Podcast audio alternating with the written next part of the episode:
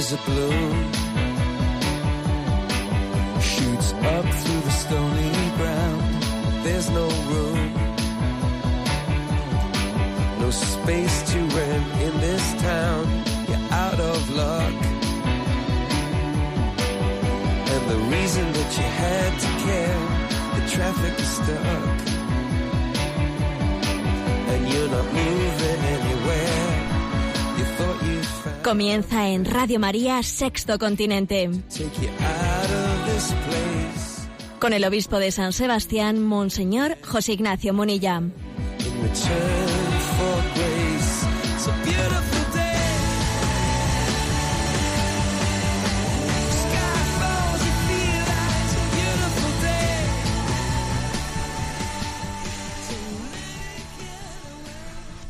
Un cordial saludo a todos los oyentes de Radio María. Un día más, con la gracia del Señor, proseguimos este programa llamado Sexto Continente que lunes y viernes de 8 a 9 de la mañana realizamos aquí en Radio María. El programa anterior hacíamos una entradilla en el programa evocando pues el hecho de que en España se plantea la posibilidad en este momento políticamente tan peculiar en el que hay como una especie de necesidad de realizar pactos y de, y de llegar a algún tipo de consensos, hay una posibilidad para el pacto educativo. Comentábamos pues esa, esa reflexión de que si solo hay educación cuando la sabiduría y la virtud van de la mano. Y decíamos como también la Iglesia obviamente quiere también aportar su granito de arena pues en ese pacto educativo por la educación de los valores morales de- desde el punto de vista católico. Bueno, pues un, un comentario más. ¿eh? Ayer enviaba a las redes un mensaje en este contexto de reflexión sobre el pacto educativo en el que recordaba la importancia de reforzar el principio de autoridad. El principio de autoridad es importantísimo, es totalmente necesario para que pueda darse el, el humus en el que se pueda educar. Y decía, ¿no? En ese, en ese mensaje, cuando no se ejerce la autoridad, no triunfa la democracia, sino el despotismo. Y es verdad que, un- que esta profesión de la enseñanza a veces pues se ha visto se ha visto especialmente desprotegida cuando en estas últimas décadas pues el principio de autoridad ha sido cuestionado ha sido puesto bajo sospecha de, de, dictadura etcétera etcétera y entonces ha sido casi imposible educar no cuando no se ejerce la autoridad no triunfa la democracia sino el despotismo. Y un un puntito de humor que siempre es bueno. ¿eh? Se ve ahí un padre discutiendo con el adolescente, ¿no? Y entonces el adolescente le dice al padre, yo llegaré a casa a la hora que me dé la gana. ¿eh? A lo cual el padre le dice, vale, pero ni un minuto más tarde. ¿eh? Bueno, pues eso, un poquito de humor viene bien para comenzar la mañana. Hacemos ¿no? nuestros votos para que en ese pacto educativo se reconozca ese principio de autoridad en la educación indispensable, ¿no? para que para, eh, para esa que para que esa transmisión de valores llegue a buen puerto. Sexto Continente es un programa que tiene también eh, la virtualidad de comunicarse con vosotros a través de las redes sociales, en la cuenta de Facebook que lleva mi nombre personal, eh, la de Instagram, a través de una cuenta de Twitter, arroba obispo munilla, y sobre todo hay una cuenta de correo electrónico, sextocontinente, arroba radiomaria.es, en la que podéis plantear vuestras preguntas y sugerencias y la que si Dios, si Dios quiere reservaremos la última parte de este programa pues para eh, hacernos eco de algunas de las preguntas y aportaciones que habéis hecho esta semana. Bueno, ¿qué tema quiero abordar en el día de hoy? Estamos en la novena de la Inmaculada. Y en la novena de la Inmaculada vamos a hablar hoy de la mujer, especialmente dignificada por ella, ¿no? Por la figura de la Inmaculada. ¿Por qué digo hablar de la mujer? Porque creo que entre los topicazos ¿eh? que suelen ser a los que se suele recurrir con frecuencia, pues para deformar la imagen de la Iglesia, suele ser el de hacer la imagen de la Iglesia eh, comprometida con el machismo. Es más, eh, ya se ha convertido casi en un clásico de los topicazos antieclesiales el decir, bueno, pues que la Iglesia en el siglo XIX perdió a la clase obrera, porque se colocó del lado de los patronos y contra las revoluciones, ¿no? En el siglo XX la Iglesia se dice, ¿no? que perdió a los jóvenes y a los intelectuales, pues por, sus posiciones filosóficas integristas, ¿no? Y entonces se dice, y en, el siglo XXI la Iglesia va a perder a la mujer ¿eh? por su postura machista. Este es el topicazo, que se repite por aquí y por allá, y además, por desgracia, a veces este topicazo es asumido en discursos eclesiales. ¿eh? En el siglo XIX la Iglesia perdió a la clase obrera, en el siglo XX perdió a los jóvenes y a los intelectuales, y en el siglo XXI perderá, perderá a la mujer. Bueno, lo, que, lo cierto es que eh, fue el marxismo, ese que nació en esas, en esas revoluciones, ¿no? Eh, comenzando por el siglo XIX, fue el marxismo el que hizo crack, ¿eh? y fueron esos que sostenían esos postulados marxistas los que pasaron a ser esencialmente capitalistas y han asumido el capitalismo en sí mismos, ¿no? Cosa que la Iglesia ha sido muy crítica y lo sigue siendo, ¿no? Con un sistema capitalista que pone el dinero por encima de la persona. Lo cierto es que esos jóvenes que se dice que en el siglo XX perdió la Iglesia, los jóvenes son precisamente los grandes ausentes de esta sociedad. Y Europa, cuando en el siglo XX dio la, dio la espalda a la humana evite, pues es que se suicidó demográficamente, se suicidó y ahora vemos una Europa que no es capaz ¿eh? de, de, mantener sus raíces y que está abocada a una, a una inmigración que casi le hace perder a Europa, ¿no? pues su identidad cristiana. Y lo cierto es que se dice que la Iglesia está en contra de las mujeres. Bueno, pues si uno va a una iglesia en este siglo XXI en el que nos encontramos, verá muchísimas más mujeres que hombres en, la iglesia. O sea que los topicazos tienen, tienen el problema de que tienen después que cotejarse con la realidad. Y es que la realidad es muy terca y las cosas van por otro lado. Bueno, pues para hablar de esto, de cómo, de cuál es la postura, cuál ha sido la incidencia, la incidencia histórica ¿no? que ha tenido la Iglesia Católica en la visión de la mujer, hecho mano de un artículo que, publicó eh, Pato Acevedo. Eh, Pato Acevedo publicó este artículo llamado Cinco razones por las cuales la Iglesia es y siempre ha sido pro mujer. O sea, una especie de cinco, ¿no? cinco razones sobre cómo, de qué manera positiva ha incidido por la visión de la Iglesia Católica en la dignidad de la mujer. Está publicado pues en distintas páginas web, una es CatholicNet, también en píldorasdelafe.net. Bueno, pues repito el título del, del, artículo, cinco razones por las cuales la Iglesia es y siempre ha sido pro mujer traducido un poco así, yo, yo lógicamente no, no, voy a leer el artículo, sino extraer de él algunas, algunas reflexiones y traduciría yo el título diciendo, a ver, vamos a hablar de cinco, cinco hitos en los cuales no queda especialmente remarcado cómo la visión católica eh, de la mujer la ha dignificado en contra de lo que en ese topicazo estereotipo se dice que la Iglesia eh, ha dado soporte teológico, filosófico al machismo, etc. A ver, en primera razón, el cristianismo enseñó y propagó la igualdad entre hombres y mujeres. ¿eh?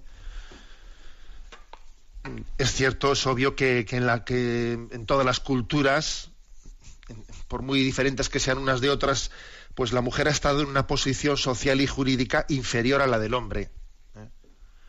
Pues principalmente porque su condición natural tiene menos fuerza física que el hombre. Y entonces, como hemos, hemos tenido unas culturas que en gran parte han sido culturas en las que lo que ha predominado ha sido pues el, cultivo de la guerra, de la fuerza física, un poco de la, la, ley, la ley de la selva, la ley del más fuerte, en esa concepción de la ley del más fuerte, que es como una extrapolación de la, de la animalidad, ¿no? en la que generalmente el macho en el, en el, reino animal, generalmente, que hay sus excepciones. El macho está sometiendo a la hembra esa animalidad proyectada, ¿no? En, el, en la condición humana pues, ha propugnado el machismo. Bueno, pero es que precisamente la Iglesia en el cultivo de la espiritualidad lo que, lo que ha querido es que en nosotros no rija el principio de la animalidad, sino el de la espiritualidad. El de la espiritualidad. Entonces, decir que cuando el cristianismo surgió, lo hizo propagando las escrituras del judaísmo, que ya en, el relato de la creación, en Génesis 1.27 dice, y Dios creó al hombre a su imagen, lo creó a imagen de Dios, los creó varón y mujer. Es decir, que la doctrina fundamental conlleva que la dignidad de la mujer proviene directamente de Dios, al igual que el hombre. Y esto mm, no únicamente está en el, eh, digamos, en el texto de la creación del mundo, sino, pues por ejemplo, vemos también de Jesucristo, plenitud de la revelación, de, que, de qué manera Jesucristo se relacionó con la mujer, dignificándola. Jesús tenía una relación con la mujer, como vemos en ese episodio de pues, la samaritana, o tantos otros pasajes en los que dignificaba a la mujer, ¿no? Y el propio San Pablo, al cual muchas veces se le acusa de machista, etcétera, dice no, por lo tanto, ya no hay judío ni pagano, esclavo ni, ni libre, varón ni mujer, porque todos son uno en Cristo Jesús. Y de hecho hay que decir que el cristianismo se expandió mucho más velozmente en el primer momento, en los primeros siglos, en la primera comunidad cristiana, entre las mujeres que entre los hombres. Vamos, sin duda, ¿eh? como hoy en día, vamos. Fue mucho más rápida la expansión del cristianismo entre las mujeres. Incluso la severa prohibición del aborto, es que hoy en día, es que esto es de risa, hoy en día parece que el aborto eh, se, plantea como una especie de reivindicación de la mujer, cuando todos sabemos que en todas las encuestas realizadas siempre eh, la mujer es más contraria al aborto que el, que el, que el hombre. El aborto es principalmente, ha nacido en un contexto machista. Vamos, eso es, eso es obvio. El aborto ha nacido en un contexto machista.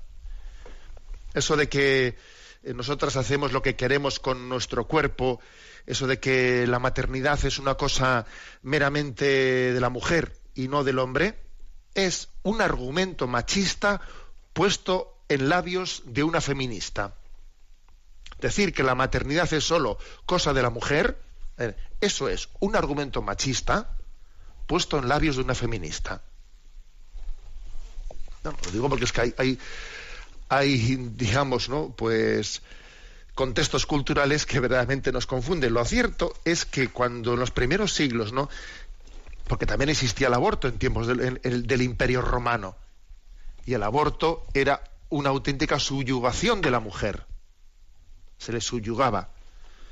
Cuando se prohíbe el aborto, en ese contexto del cristianismo, las mujeres tenían más posibilidades de nacer. Punto primero, porque el aborto muchas veces eh, era una especie de infanticidio de las niñas.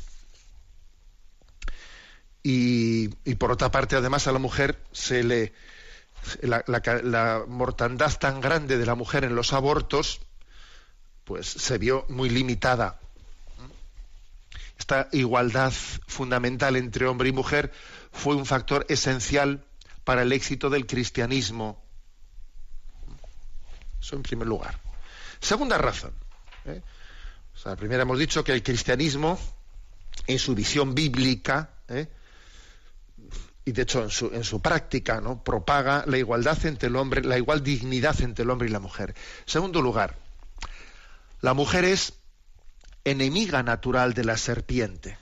¿eh? Los que han acusado a la Iglesia de que ha, dado soporte teológico al machismo han solido recurrir a, a evocar ese episodio de que fue por Eva, por culpa de Eva, por la que entró el pecado original. ¿Ves tú? En el pecado original podía haber sido Adán, no, no, pero tuvo que ser Eva, ¿eh? tuvo que ser Eva por la que entró el pecado original, ¿no? Como si el, texto bíblico estuviese dando soporte, ¿no? Al machismo, ¿no? A ver, si es que nadie está negando, nadie está negando que no existan el machismo en la iglesia y que no existan machistas en la iglesia. Lo que estamos diciendo es que ciertamente el que pretenda tener ¿no? una postura machista no, no va a encontrar eh, no va a encontrar en la Sagrada Escritura un verdadero soporte. Es como quien, a ver, en la historia de la humanidad eh, ha habido, a veces se ha, se ha utilizado la violencia para mm, mezclándola con la causa cristiana. Sí, claro, eso ha ocurrido, pero desde luego hay que decir que eso no ha sido por causa de, la, de los textos sagrados o de la revelación, sino manipulándola, manipulándola. O sea, porque Jesucristo es, porque el Evangelio es pacifista, el Evangelio es pacífico, es pacífico. Por lo tanto, desde luego el Evangelio no ha sido causa de violencia. Y el Evangelio no es machista en absoluto. Luego, si alguien, ¿no? Si alguien ha pretendido mantener un machismo, no ha sido gracias al Evangelio, sino manipulándolo. Porque lo cierto es que, por ejemplo, ¿no? el caso ese del pecado original, pues se remarca, se, remarca al mismo momento en el que se ve de qué manera entró eh, la tentación del demonio a través de, de Eva y a través de, en segundo lugar, a través de Adán, se remarca cómo hay una promesa pondré enemistad entre ti y la mujer, entre tu linaje y el suyo. Él te aplastará la cabeza y tú le acecharás el talón. Es decir, que la tradición católica, en este texto que se ha llamado el protoevangelio, hace el primer anuncio de que del linaje de la mujer vendrá la destrucción del pecado. Luego, esa evocación es ridícula, ¿no? Pretender decir que en la Sagrada Escritura están las bases del machismo es ridículo. Es Dios, mismo, ¿no? El que pone enemistad entre la mujer y la serpiente.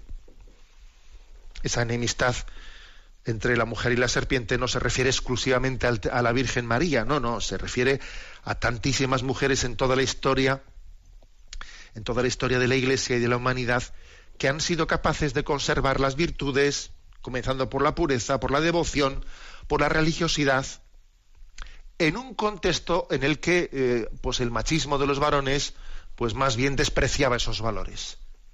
Y contra eh, contra viento y marea muchas veces la mujer ha sido la que ha conservado la que ha mantenido pues el, el sentido religioso en nuestra sociedad tercer argumento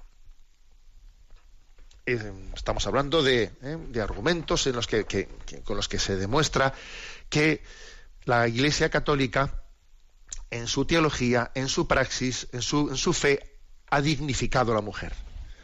Tercer argumento, la Iglesia se identifica con la mujer. La Iglesia se ve a sí misma con atributos femeninos. Así se describe a sí misma ¿no? en la Sagrada Escritura, como la novia de Cristo. Esta imagen nupcial proviene del Antiguo Testamento donde Dios describe la idolatría de Israel como un adulterio y el profeta Oseas dice, es un texto tan bello como dice, yo te desposaré para siempre, te desposaré en justicia y derecho, en amor y misericordia, te desposaré en la fidelidad y tú conocerás al Señor. Es decir, que la identidad eh, entre el pueblo cristiano y la mujer alcanza una nueva intensidad en la nueva alianza, ¿eh? también expresada, por ejemplo, en la carta a los Efesios. Maridos, amen a su esposa como Cristo amó a la iglesia y se entregó por ella. Y también esto llega al libro, al libro, al libro no, perdón, al cántico del Apocalipsis. Alegrémonos, regocijémonos y demos gloria a Dios, porque han llegado las bodas del Cordero. Su esposa se ha embellecido. O sea, que es que la Iglesia ha hablado de sí misma en términos, o sea, en conceptos femeninos. Y no únicamente la Biblia, ¿eh? por ejemplo, Juan 23, Papa Juan 23, cuando publica la encíclica Mater et Magistra, madre y maestra de los pueblos, la Iglesia se describe a sí misma como madre y maestra, o sea que habla de sí misma en términos femeninos, o sea que es que eso de que la Iglesia es misógina y tal, a ver, no, no, no tiene una base ¿eh? teológica.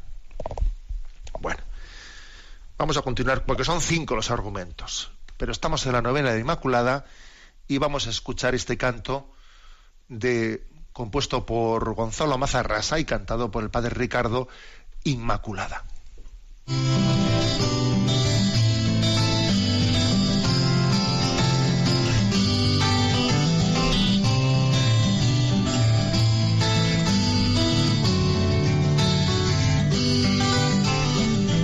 Inmaculada Virgen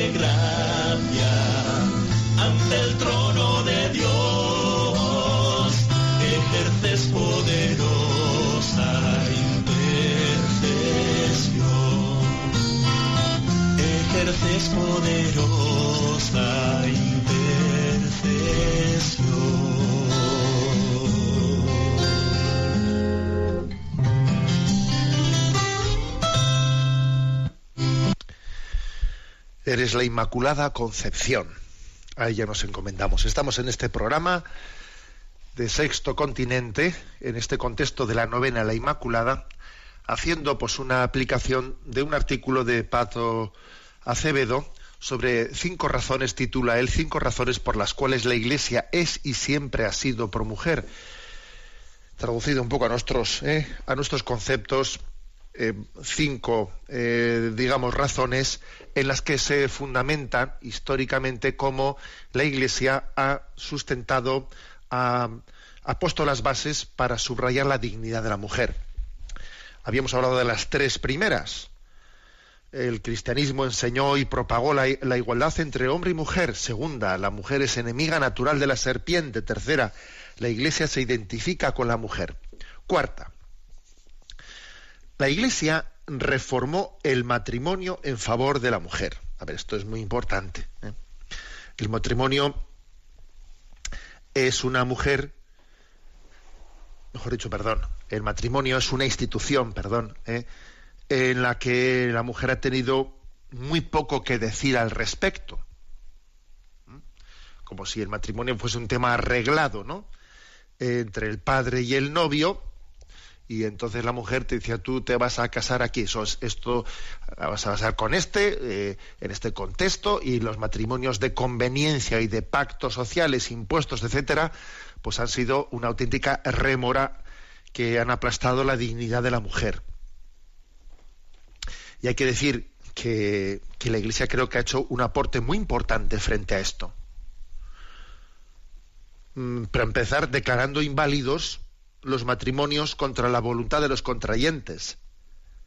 Sí, esto ha sido algo básico, ¿no? El hecho de que la Iglesia haya defendido ¿eh? la importancia de la del sí quiero ante el matrimonio, tanto del hombre como de la mujer, hasta el punto, repito, de declarar inválidos los matrimonios contra la voluntad de los contrayentes, incluido contra la voluntad de la mujer. Un matrimonio en el que una mujer es capaz de demostrar ante la Iglesia, es capaz de decir ante la Iglesia, ¿no? Pues como ha sido contrario a su voluntad, es motivo de nulidad matrimonial. ¿eh?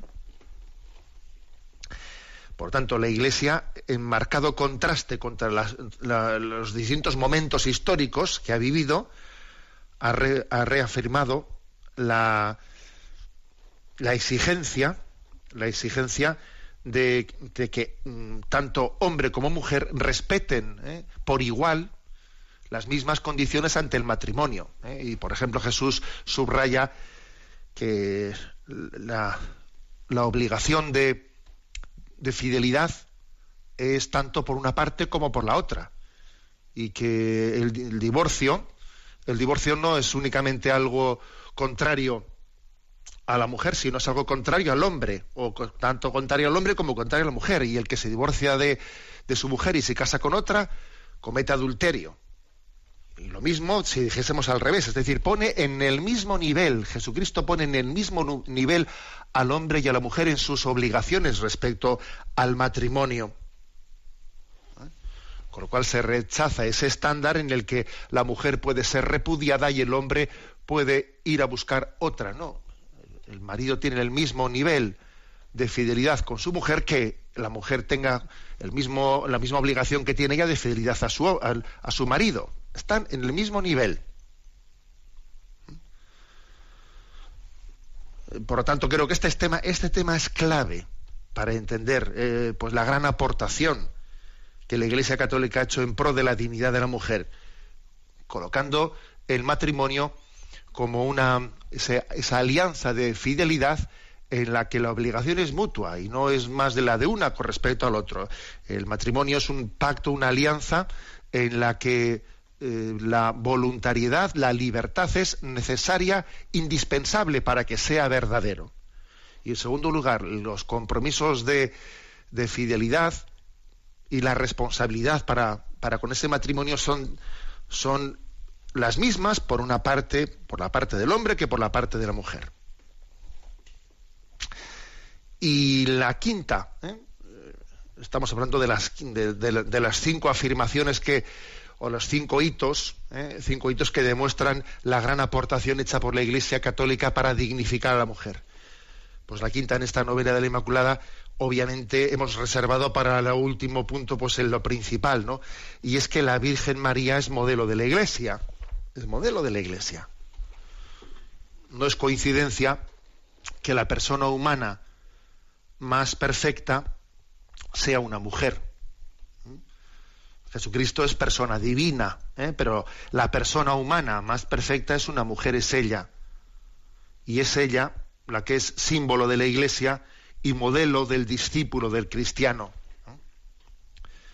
Hay oraciones que son emblemáticas, ¿no? Como bendita sea tu pureza y eternamente lo sea, pues todo un Dios se recrea en tan graciosa belleza. A ti, celestial princesa, Virgen Sagrada María, te ofrezco en este día alma, vida y corazón, mírame con compasión, no me dejes, madre mía.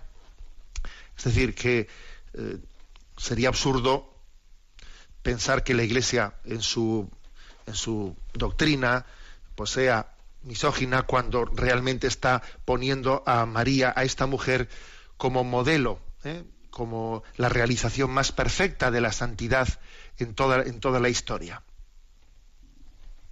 Algunos dicen, sí, sí, claro, pero este es un modelo de, de santidad pasiva, sumisa, acorde con un rol tradicionalista machista, que la Iglesia quiere que las demás mujeres imiten, ¿no?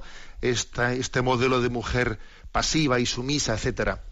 Y este argumento es absurdo, ¿eh? es absurdo, porque sería una crítica válida esta si la contraparte masculina de María, el modelo que la Iglesia propone a los hombres, pues fuera de tipo machista. Pues eso, un dios como Marte o como Thor, que exalte las virtudes de la fuerza y del dominio, pero es, que eso no es así. Para empezar, las mismas virtudes exaltadas, o sea, subrayadas en Jesucristo, son también las de la humildad, la sumisión y la obediencia al Padre. Con lo cual, las virtudes que se exaltan en, en, Jesucristo son las mismas que las de la Virgen María, o las de San José, protector de Nuestra Señora, que se prodigó en cuidar al niño Jesús y a su madre, o sea que es que no es cierto que se estén, que se estén subrayando en María un tipo de, virtudes pasivas y sumisas, mientras que en San José o mientras que en Jesucristo en los modelos masculinos sean, sean no, no, sí, sí, son las mismas virtudes, son las virtudes cristianas, o sea que es que, ¿eh? por eso es absurdo eh, que nos quieran introducir ese topicazo de que el cristianismo es machista cuando precisamente en esta novena de la Inmaculada, pues estamos, estamos tomándole a ella y además con sus virtudes que están también sazonadas de esa delicadeza femenina, pues como modelo de nuestra vida cristiana. Bueno, creo que este, que ese topicazo, ¿no? Ese topicazo de acusar a la Iglesia de ser promotora, de, estar sustentando teológicamente, filosóficamente el machismo, en realidad pues tiene detrás de, detrás de ello hoy en día pues un tema que es el tema, el tema fronterizo o el tema recurrente de decir que si la Iglesia no acepta que, el sacerdocio pueda ser también el sacerdocio de la mujer, entonces eso conlleva ineludiblemente que la Iglesia tiene un compromiso con el machismo tema absurdo, tema por cierto que con, el cual el Papa no ha tenido, mm, vamos, la menor eh, la menor ambigüedad ¿eh? de decir que el tema del sacerdocio del sacerdocio de la mujer está claramente definido por parte de la Iglesia, ¿no? Claramente definido ya en San Juan Pablo II cuando él afirmó que es un tema que, la reflexión en la cual la Iglesia dice que su reflexión es definitiva, que no se puede estar dándole vueltas a ese tema, porque pensar que la promoción de la mujer o la dignidad de la mujer pase por clericalizarla es absurdo. ¿eh? O sea, la dignidad de la mujer no está en su clericalización, porque los carismas los carismas tienen también, ¿no? O sea, cada uno de ellos tiene toda su dignidad y el, y el carisma del sacerdocio, pues es un carisma que está ligado, ¿no?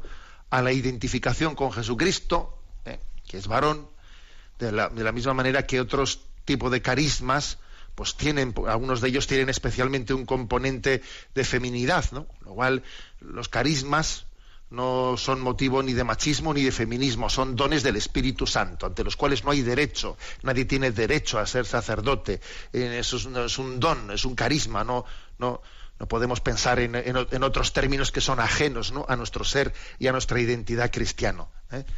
Pretender pretender proyectar en la Iglesia esos esquemas de, de, machismo y feminismo en lo que al sacerdocio se refiere, pues es, es absurdo. Bueno, pues me ha parecido que este, que este artículo, como digo, de Pato Acevedo, cinco razones por las cuales la Iglesia es y siempre ha sido pro mujer, eh, publicado tanto en catholic.net como en píldorasdelafe.net, bueno, pues creo que, es interesante. Bien, vamos a dar paso a, a la intervención de los oyentes. ¿eh? Os he comentado antes que existe un, un correo electrónico sextocontinente arroba en el que podéis presentar vuestras peticiones, eh, vuestras preguntas, vuestras aportaciones. Ave María, Ave Verum, vamos a, a escuchar este, este canto mariano en este contexto introduciendo la intervención de los oyentes.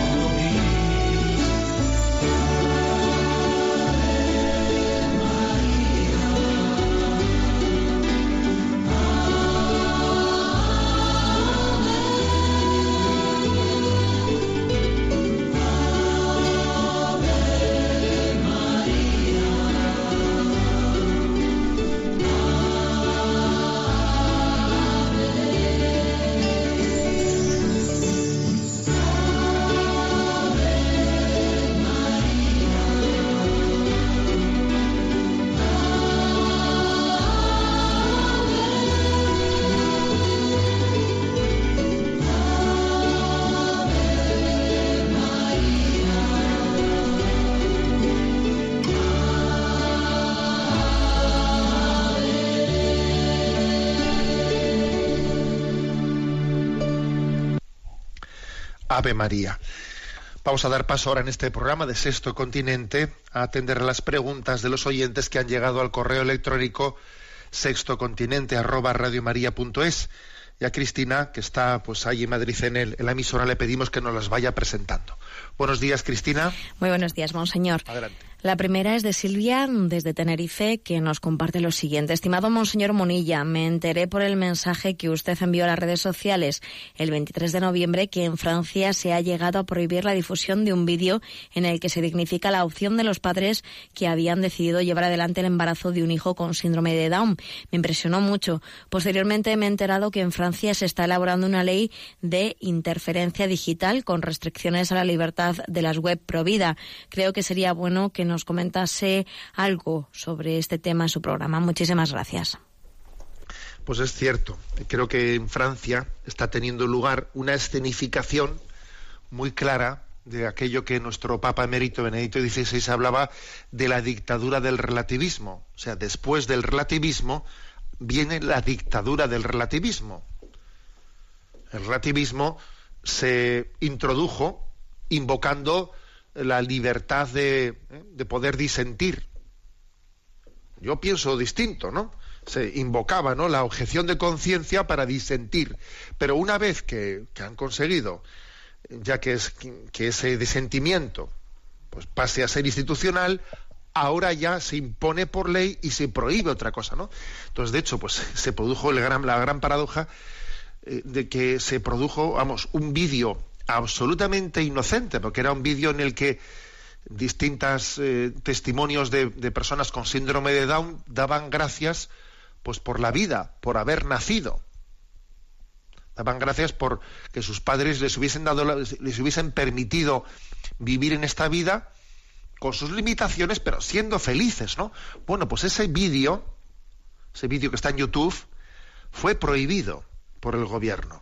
Y después además se recurrió esa prohibición a la Corte Suprema Judicial, la cual confirmó la prohibición. Lo bueno del asunto es que hoy en día con las redes sociales, pues ese vídeo ahora tiene ya unos 10 millones de visualizaciones. El vídeo prohibido.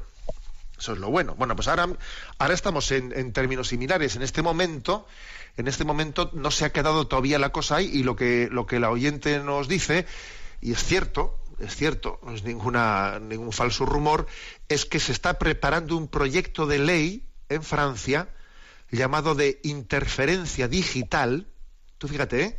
interferencia digital, que tiene como objetivo sancionar a los sitios web franceses que en palabras de este proyecto de ley deliberadamente engañen, intimiden o ejerzan presión psicológica o moral para desalentar del recurso al aborto.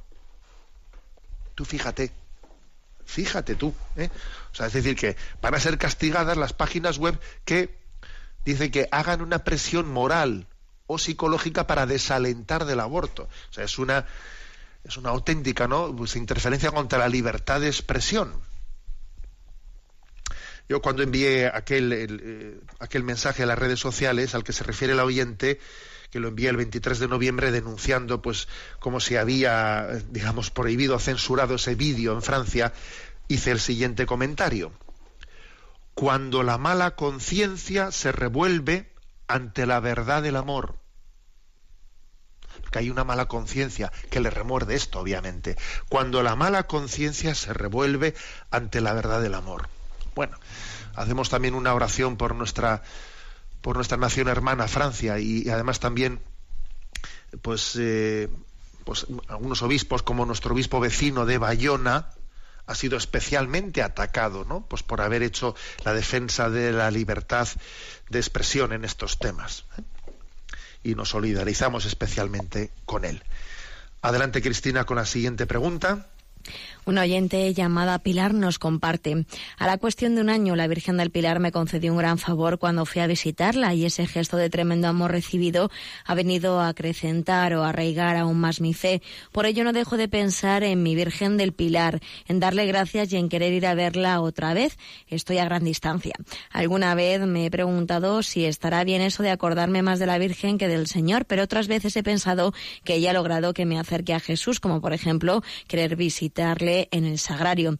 Cuando más me preguntaba sobre esto, llegué a leer unas palabras de San Luis María Griñón de Montfort que dice, a quien Dios quiere hacer muy santo, lo hace muy devoto de la Virgen María. ¿Qué opina usted? ¿Hay algo de malo en que me acuerde más de nuestra Madre? Bueno, una pregunta igual especialmente adecuada ¿eh? para esta semana de la para esta semana en la que estamos inmersos en la novena de la Inmaculada. Ayer le escuché a un predicador de la novena de la Inmaculada, le escuché algo que no, en lo que yo no había caído, porque siempre uno se fija en pequeños detalles que son hermosos, ¿no? Eh, decía cómo eh, el texto evangélico en el que se hace esa profecía de Simeón dice, y a ti una espada, una espada te traspasará el corazón. Se dice que el corazón de María iba a ser místicamente traspasado, ¿no? Por la cruz de su hijo.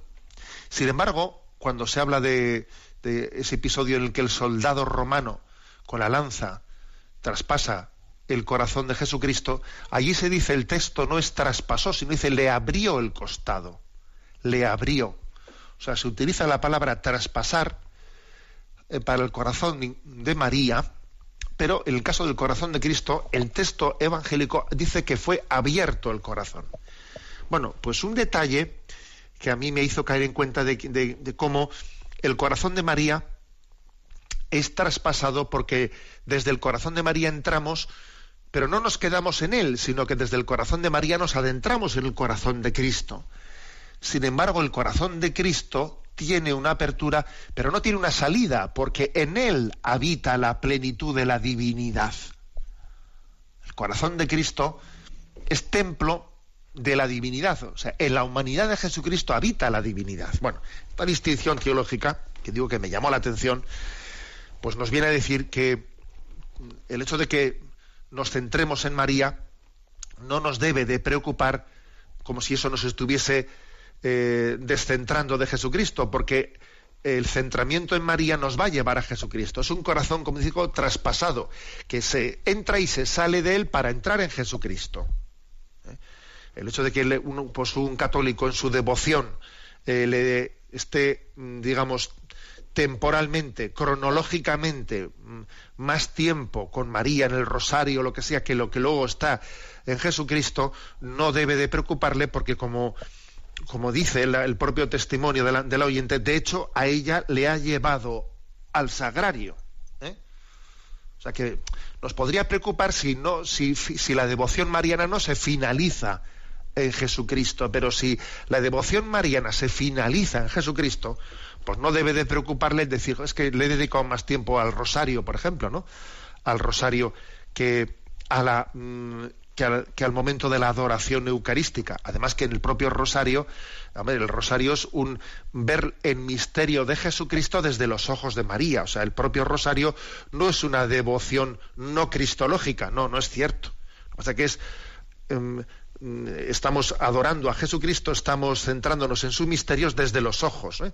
desde los ojos de María. No hay que hacer, pues, yo el mismo mm, San Luis María Griñón de Montfort fue una gran providencia para disipar las dudas de la integración de la devoción mariana en el cristocentrismo ¿eh? de nuestra fe cristiana. Adelante con la siguiente pregunta.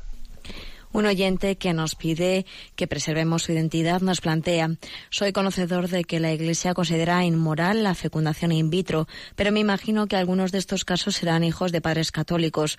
Yo conozco varios casos, pero mi pregunta es, ¿esos padres pueden confesarse? ¿Pueden comulgar? Lo digo porque la confesión supone arrepentimiento. ¿Eso no significaría arrepentirse de haber tenido ese hijo? Cada vez hay más niños mm, de fecundación in vitro. Yo los veo siempre como criaturas de Dios? A ver, cuando una persona que ha llevado adelante su paternidad o la maternidad por un, por un medio moralmente no lícito, no es que tenga que arrepentirse de haber tenido un hijo, no, se arrepiente de no haber haberlo tenido por un medio adecuado. ¿eh? Pero es decir, una persona que se acerca a la confesión y reconoce pues que ha recorrido a los medios artificiales de, la fecundación in vitro, no está con ello arrepintiéndose de haber tenido un hijo. ¿eh? Es un matiz creo que importante. ¿eh? Se está arrepintiendo de no haber, haber recurrido al medio adecuado para poder tenerlo. Pero no de, no de haberlo tenido. No se arrepiente del hijo. ¿eh? Mm, Claro, esta matización es importante, de lo contrario sería eh, pues una, especie de- de lucha interna, eh, vamos, absolutamente pues kafkiana, ¿no? La que se, que se plantearía en el interior de la, de la conciencia. Y obviamente, pues, pues muchas personas son capaces de distinguir ambos conceptos. Y por supuesto que un hijo que ha sido concebido por un medio que la Iglesia entiende que no es moral, pues es acogido por la Iglesia de una manera incondicional. Vamos, no se pone en duda y, y recibe todos los sacramentos y el acompañamiento como cualquier otro, porque no hay que, no hay que confundir una cosa con la otra. De todas maneras, la, la pregunta del oyente me da también pie para difundir algo que en estos años, que en estos momentos, pues eh, se está también eh, haciendo presente, y es el hecho de que la naprotecnología, que quizás algunos eh, conozcáis y otros no conozcáis, la naprotecnología es pues toda una ciencia que se está desarrollando contra, en la lucha contra la infertilidad la naprotecnología, por cierto, estos días precisamente en la página web Religión en Libertad, ¿eh? tenéis allí una descripción y testimonios de cómo se está def- defendiendo. La naprotecnología es perfectamente respetuosa ¿no? con la moral católica o con cualquier moral que entienda que tiene que respetar pues, eh, la propia naturaleza y, y la, y el acto de amor como lugar como el lugar digno en el que el hombre es concebido, pues eh, se trata de, de un desarrollo eh, científico para intentar luchar contra las causas de la infertilidad ¿eh? en la pareja y está teniendo éxitos muy grandes. Os leo aquí, os leo algunos de los datos que se dan, ¿no? Es de 1,5 a 3 veces más eficaz que la fecundación in vitro. Repito, 1,5 a 3 veces más eficaz que la fecundación in vitro. Y alguno preguntará, entonces ¿esto cómo se ha difundido más? Ah, claro, porque en esto no gana dinero ¿eh? ninguna empresa. Claro, se trata de una... ens- Bueno, sí que, habrá, sí que habrá también, ¿no? Algunos médicos que pueden ayudar en esto, pero claro, no hay toda una fabricación, ¿no? De la vida como existe en la fecundación in vitro. Se trata de que de conocer cuáles son los elementos, o sea, los, los, indicadores que pueden estar haciendo difícil la fecundación. Tiene un 79% de efectividad en la prevención de abortos involuntarios. Tiene un 95% de efectividad en el tratamiento del síndrome premenstrual. Un 25% perdón, un 95 también, al igual que la anterior de efectividad, en el tratamiento de depresión posparto. Reduce la tasa de nacimientos prematuros en un 50%, reduce la tasa de histerectomía, extirpación del útero parcial o totalmente, en un 75%, con una menor tasa de embarazo múltiple del 3,2% inferior a la, a la fecundación in vitro, etcétera, etcétera. A ver, quiero decir que aquí estamos hablando de que verdaderamente es un recurso terapéutico. ¿eh? La naprotecnología. Existen distintas páginas web eh, pues, en las que está difundida. Por ejemplo, aquí hay una que es naprotec.es. Bueno, pues es curioso. ¿eh? Es curioso el hecho de que la Iglesia Católica no quiere meramente predicar unos unas, eh, pues unos ideales morales, sino además también creo que es bueno que difundamos que existen medios para que los ideales morales que predicamos ¿no? puedan ser enfocados y puedan ser encauzados. Bien, damos paso a la última de las, de las consultas. Adelante con ella. Un oyente de Barcelona que no se identifica nos comparte. Buenos días. Mi pregunta tiene que ver con un síndrome propio de nuestra sociedad actual en la que se huye de cualquier compromiso. Los cristianos no somos ajenos a ese mal y es habitual encontrarse en ámbitos católicos, especialmente en hombres, ese miedo a comprometerse en un matrimonio. Hay personas que inician una relación pero cuando hay que dar un paso más se bloquean diciendo que no lo ven claro, que tienen que pensárselo, que la vida es muy complicada.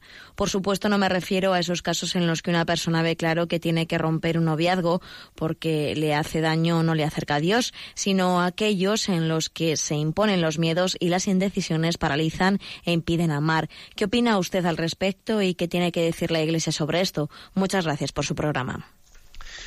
Pues es cierto, esto ha sido un tema de reflexión en el contexto del sínodo de la familia, eh, de los dos sínodos sobre la familia que se han eh, celebrado recientemente. Es decir, la Iglesia ha constatado el hecho de que existe eh, en nuestra cultura, en nuestra cultura, una cierta incapacidad al compromiso, con el compromiso, porque, porque también estamos generando una cultura en la que yo, yo calificaría que es la, la cultura del picoteo.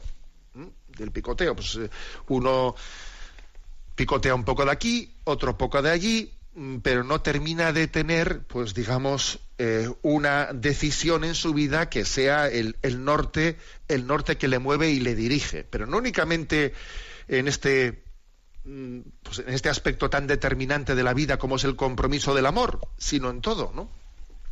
En el ocio, en la cultura, en la manera de estudiar, en los compromisos familiares, etcétera. O sea, estamos en una cultura del picoteo en la que se comienza todo y no se termina nada, no se termina nada, y va generando unos hábitos y va generando en nosotros, ¿no? Pues una falta de, compromiso y de determinación en la realización de las cosas. ¿eh? Y también existe, pues, eh, con respecto al matrimonio, pues una especie de miedo miedo al compromiso porque claro, porque cuando uno se compromete está también se está está abrazando una cruz. El compromiso con una persona es pues eso, las alegrías, las penas, la salud y la enfermedad. Y existe a veces miedo al compromiso porque existe alergia a la cruz. Claro que luego es una gran cruz tener esa alergia. Es que tener alergia a la cruz en el fondo es un gran sufrimiento. Algunos, por miedo a sufrir, en el compromiso del amor, pues están sufriendo tremendamente. El miedo al sufrimiento es todavía un sufrimiento superior. Esto también es así. El miedo al sufrimiento es un sufrimiento superior. Eh, incluso existe el llamado síndrome Don Juan. El síndrome Don Juan, que estamos hablando ya de algo psicológico, que es cuando una persona eh, pues tiene esa tendencia al tonteo, pero luego huye de, del verdadero enamoramiento. Ese síndrome de, Don Juan tiene también un componente moral clarísimo, ¿eh? clarísimo por miedo al compromiso, por miedo. Bueno, ¿y qué puede hacer la Iglesia?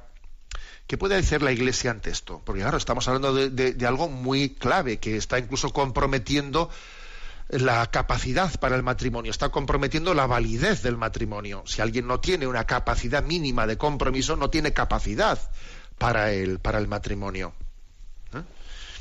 ¿Qué puede hacer la Iglesia? Pues hombre, pues educar en unos valores morales ya desde pequeño, porque creo que hay cuestiones que se tienen que transmitir desde los primeros años de la vida, que es en la, pues en el ser serios, en, en la educación, en el compromiso en el que en la infancia, en la adolescencia, en la juventud, hayamos educado en la que cuando uno adquiere un compromiso, lo adquiere con todas las consecuencias. Y si yo me he comprometido a esto en la familia, a hacer este trabajo, o a ir de vacaciones a este sitio, o a hacer eh, unos estudios, o sea, soy serio y abordo las cosas con todas las consecuencias, ¿no? Una educación en la responsabilidad de los compromisos adquiridos. Esto es, educa una, una psicología. ¿eh? Bueno, tenemos el tiempo cumplido. La bendición de Dios Todopoderoso, Padre, Hijo y Espíritu Santo descienda sobre vosotros. Alabado sea Jesucristo.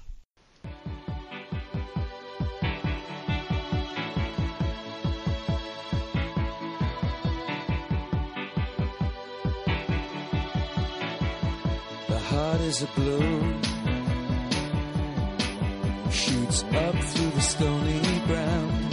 There's no room, no space to rent in this town. You're out of luck.